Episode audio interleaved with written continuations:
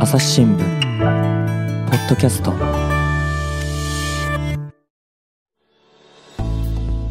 朝日新聞の安田恵子です。本日は一からわかる長崎平和宣言というテーマでお届けしたいと思います。長崎総局の米田雄一郎記者と回線をつないでいます。米田さんよろしくお願いします。よろしくお願いします。長崎平和宣言ということなんですけれども、えーはい、長崎平和宣言というのはどういうものなのか教えていただけますか、はい、はい、長崎平和宣言というのは毎年あの8月9日長崎にあの原爆が落とされた日にやっている平和記念式典というものがあります。はい。その中で長崎市長が核兵器の廃絶とか、はい。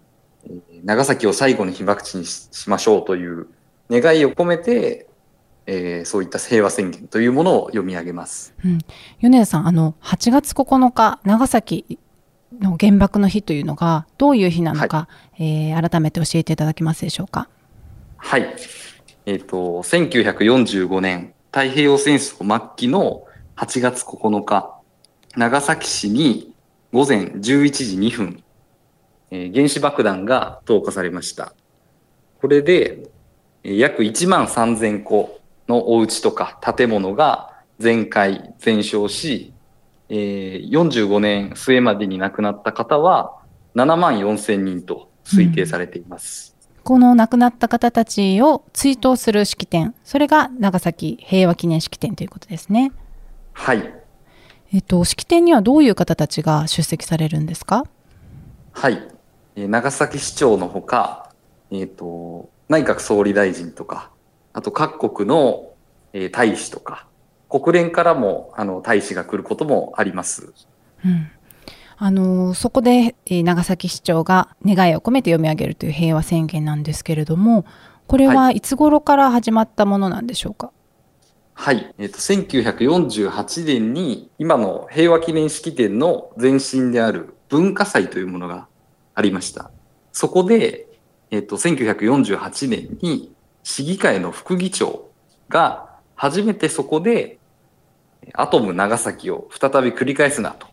読み上げて始まりました。で、翌年49年からは市長が今の形で平和宣言を読み上げるという方式になりました。米田さんは長崎で取材されて何年ぐらい経つんですか？はい。長崎に来てからは今年で3年目になりますが、あの、8月9日の平和記念式典に入って取材したということは実は一度もありません。そうなんですね。その外で行われている慰霊式とか、そういったものを毎年取材しておりました。式典というものそのものは米田さんはまだ取材したことがないということなんですね。はい、今年が初めてになります。長崎平和宣言というものは、えー、米田さんは、えー、長崎に来るまでに聞いたりしたことあったんでしょうか？正直全くありませんでした、うん、その平和宣言なんですけれども、えー、はい、どうやってできているんでしょうか？はい。えっと、15人ほどメンバーがいる、え平和宣言文起草委員会というものがあります。起草委というのは、えー、はい、起こす草の起草するの起草ですね。はい。はい、えっと、そこで、えっと、市長以下、市長を含めて15人メンバーがいて、そこで今年はどういう宣言にしようかというのをえー、交えて話します。で、そのメンバーというのは、えっ、ー、と、今年で言うと3人が被爆者、残る12人は被爆を直接は経験していない方々。で、例えば大学生とか、地元企業の社長さんとか、そういった方が入ってらっしゃって、今年もどんな平和宣言にするかっていうのを議論されていました。この起草医というのを立ち上げて、まあ、はい、いわゆる市役所というか、まあ、市長の宣言文なので、まあ、あの行政機関だけで決めることもあるのかなと思うんですけれども、はい、そうせずに地元の大学生とか会社の社長さんとか、はい、そういういろいろな年齢とか立場の人たちを交えて今年はどういう文章にしようかっていうのを練り上げていくっていうことですね。はい、そうですね。行政だけで決めないというふうにしたそれどういう意図があると思いますか？えっと市長はですねえっ、と、昨今の会見では、その、市民の声を聞く市民の声っていうのは、原爆で起きた経験とか思いをもう二度とさせたくないというものだと。で、それを平和宣言に盛り込むことで、その被爆の体験がある人もない人も、えっ、と、どこか遠いところでやっているというものじゃなくて、えー、市民で皆さんでこう共感できるようなものが生まれるんじゃないかというふうに話していました。そうすると毎年その新しくいろんな人たちが集って今年はどんな言葉を盛り込もうかというふうに考えて作っていく、はい、その式典の中でも、えー、特に注目されるハイライトというふうにも言えるんでしょうか？そうですねやはり長崎の方長崎の被爆者が今年はどういう思いでこの8月9日を迎えるのかで、これからどういう社会を、世界を作っていきたいのかっていうのを盛り込めるところだと思います。それでこの競いというものなんですけれども、何回ぐらい開かれるものなんですか、はい、はい。例年は3回開かれています。5月に第1回をやって、7月まで。通常3回やるんですけれども、昨年と今年は新型コロナウイルスの感染拡大がちょうど5月頃に起きたっていうこともあり、1回目は、あの、委員から文案で、こういう意見を、がありますというふうに出してもらって、で、6月、7月の委員会で議論をするというような形式を取りました。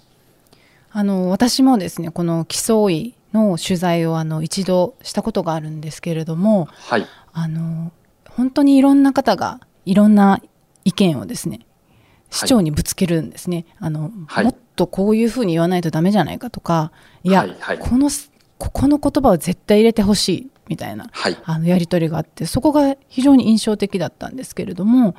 米田さん自身はその競いを取材してみて印象に残った場面、何かありますか？はい今年やはりあの印象に残ったのはですねそのある委員の方被爆者の方なんですけれどもその被爆者の方が、被爆者のその生き様をもっと入れてほしいと。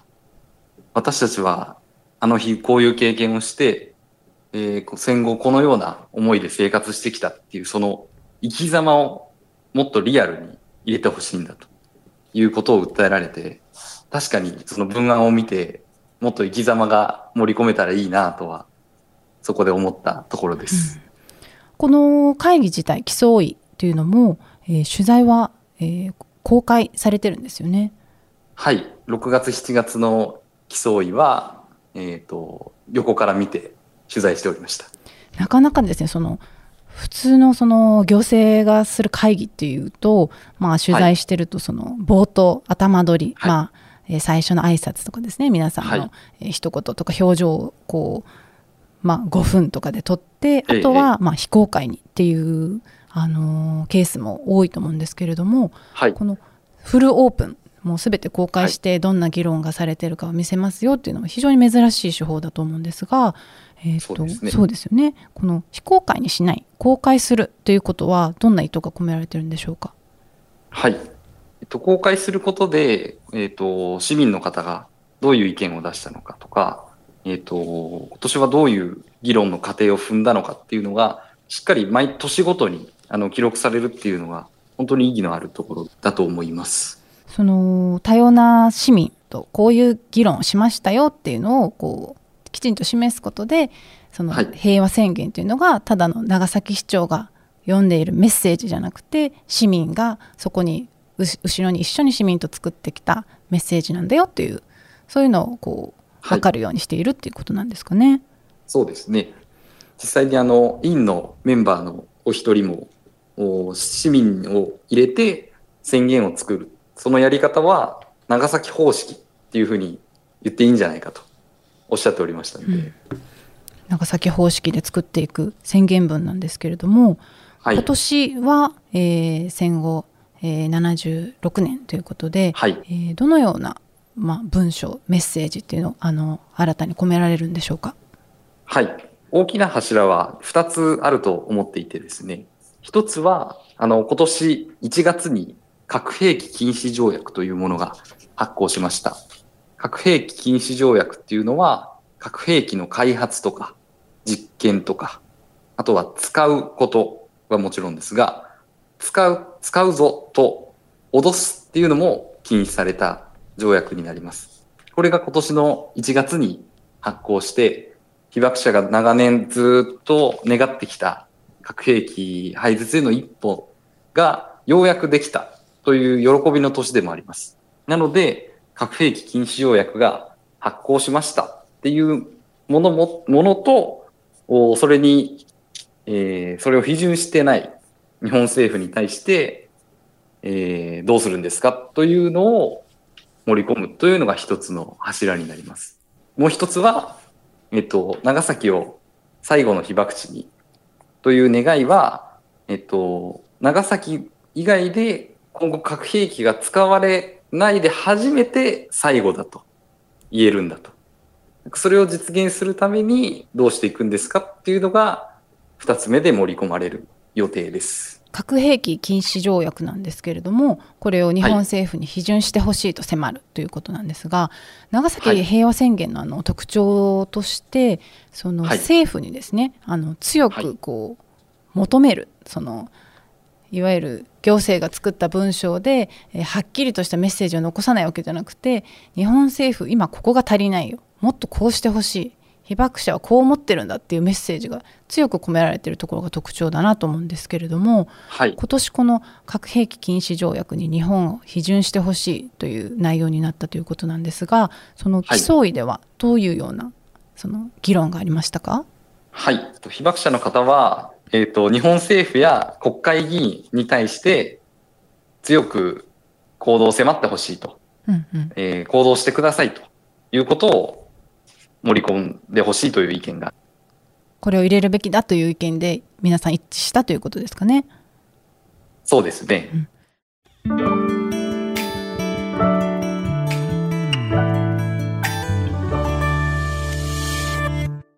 朝日新聞の質問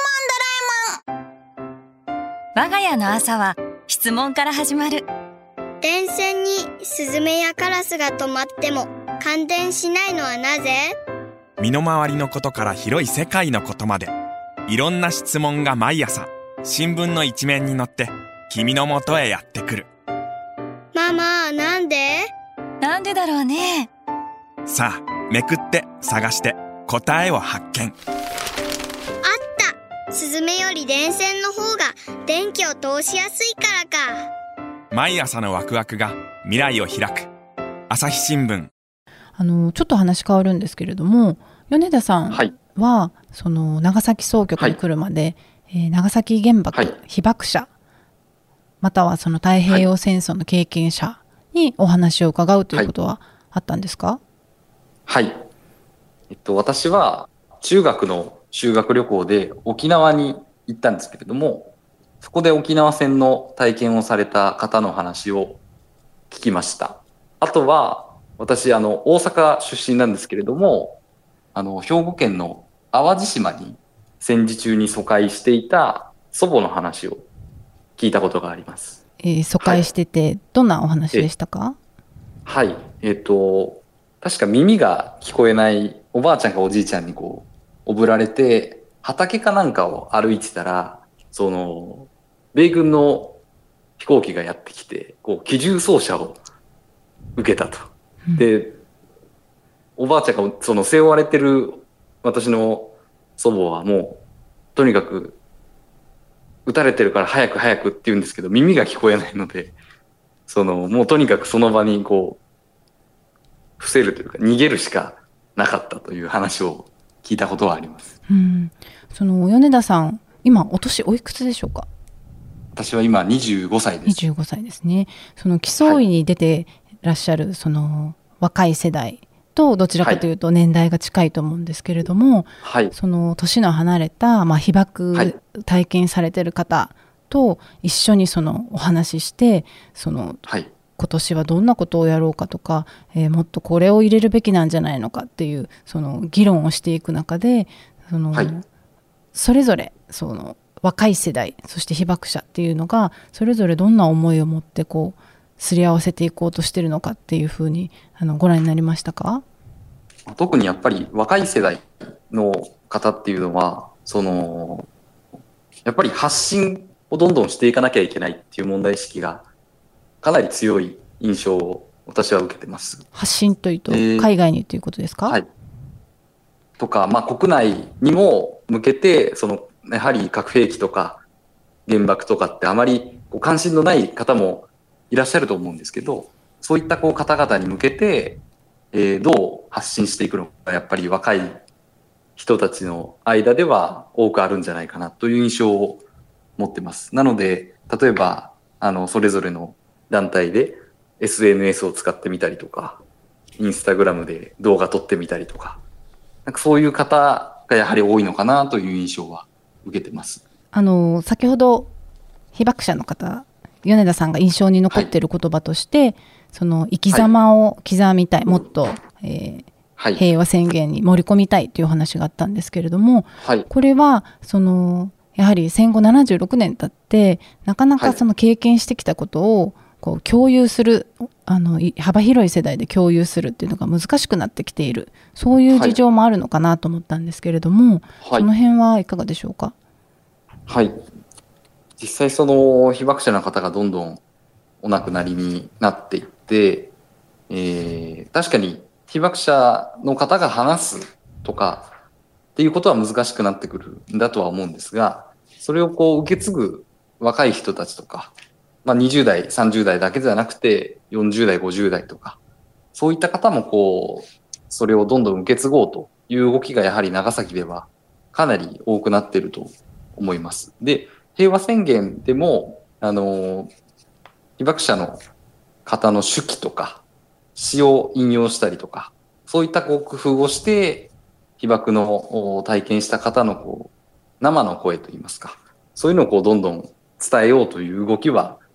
ここ最近は出ています。まあ、長崎長崎総局は特に平和、まあ、あの原爆の被害を受けた地ということで平和の記事平和関連の記事というのを書く機会が多いと思うんですけれども、はい、米田さん自身がそういうその取材をしていくうちに何か気づいたこととか、はい、あ実はこういうことが大事なのかなと思ったりとかですね。何か変化はありましたでしょうか？あ、私はその、本当に取材を始めた当初っていうのは、その、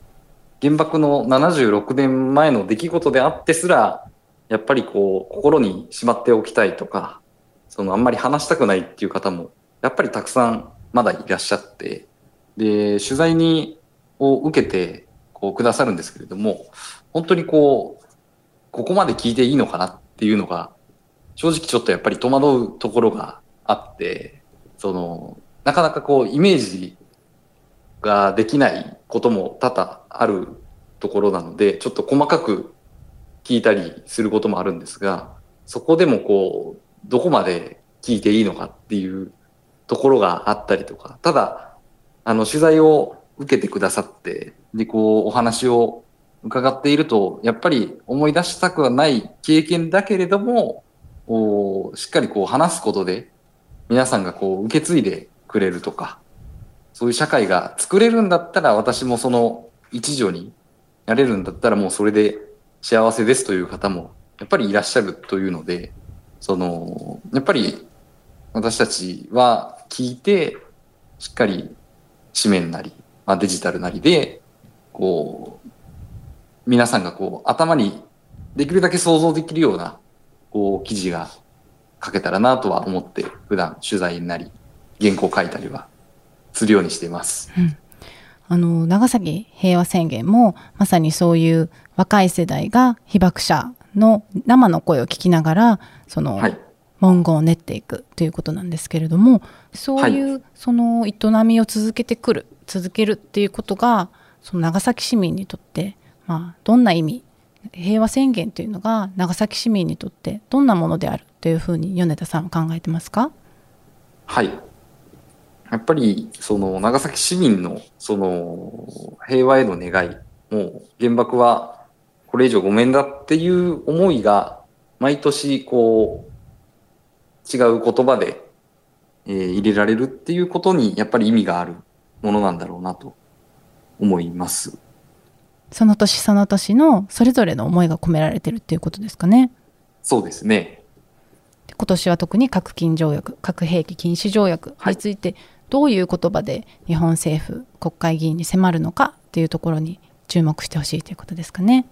そうですね。長崎の被爆者のその悲願ともいえるというのが核兵器禁止条約だったということなんですけれども、はい、そもそも核兵器禁止条約というのはどういうものなんでしょうか？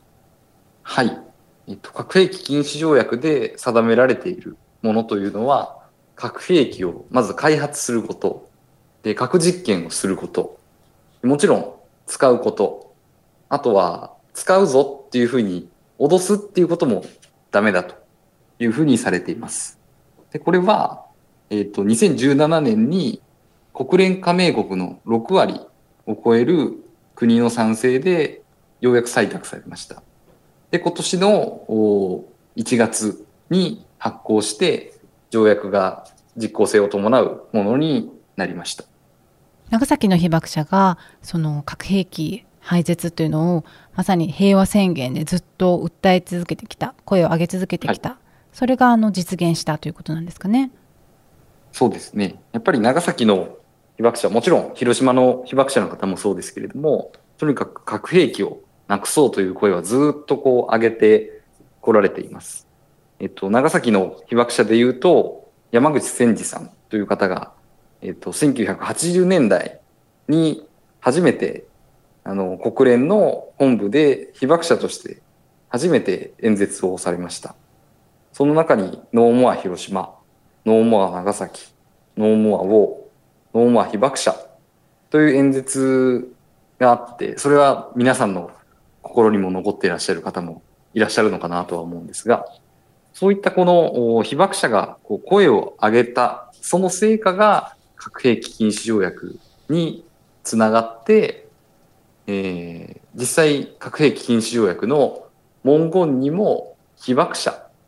ローマ字で、条文はあの英語なんですけれども、条文の中に英語で、えー、ローマ字で被爆者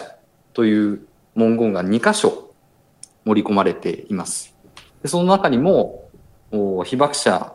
がこれまでにややってきた努力っていうのも認識しという文言がある通り、被爆者の方のその声を上げ続けてきた。それが世界に認められたっていうふうに言えるのかなと思います。長崎のその被爆者の方たちというのは、本当にあの日本国内だけじゃなくてあの世界各地に行かれて被爆証言というのを本当に精力的にされてきた方が多いなという印象なんですけれども。はい、はい、そうですねあの私も1月の発行の際にあの取材した方でもう今年93歳になられる追木翔平さんという方がいらっしゃいます。この方はあのこれまでカザフスタンとかノルウェーとかもういろんなこう国に行かれてご自身が体験してきたことを話されました。その方はもう1.8キロの場所で被爆されて、でも外に出ると皮膚がただれて焼けたりとかもうご自身もこう怪我を負われた中こうなんとか逃げようということでご覧にその外の惨状っていうのをご覧になった方なんですけどこの方がこう世界で実際に証言をされてで昨年だったか一昨年だったかこうご自身で英語を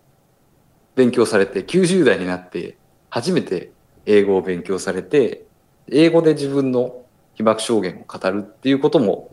されています。とにかくその世界に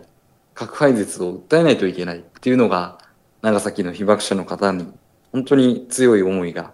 あると思います。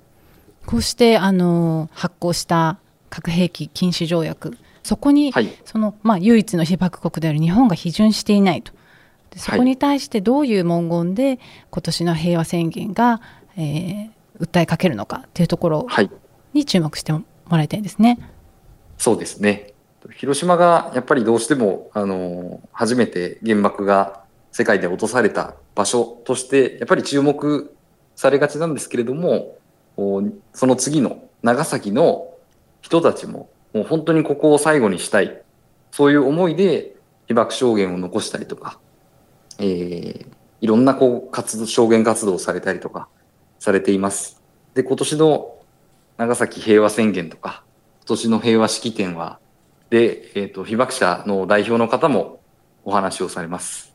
なので、広島ももちろんですが、長崎も含めて、あの、ぜひ注目して見ていただきたいなというふうに思います。わかりました。米田さん、ありがとうございました。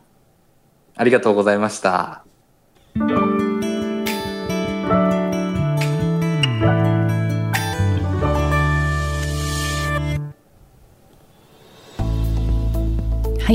長崎総局の米田雄一郎記者とお伝えしてまいりました。米田さん、えー、平和記念式典、はい、えー、平和宣言文長崎市長が読む平和記念式典なんですがこれは、えー、長崎にいなくても見られるんでしょうか？はい。8月9日の午前10時45分からあの平和式典自体は行われます。あの市のホームページでライブ中継をしますので全国どこからでもご覧いただけます。ぜひあの米田さんがおっしゃってた今年はどんな言葉でどういうことを迫るのかっていうのに注目してあの見ていただければと思います。そしてあの翌日10日8月10日付の朝日新聞紙面では、えー、米田さんが書かれる記事も載るんですか？はい、えーと、私はあの平和記念式典で、えー、今年の被爆者代表として平和への誓いを読み上げる岡信子さんを取材していますその方のお話が記事に載ると思いますので、ぜひご覧いただければと思います。はい。8月10日付の朝日新聞、朝日新聞デジタル、ぜひご覧いただければと思います。はい、米田さん、今日はありがとうございました。ありがとうございました。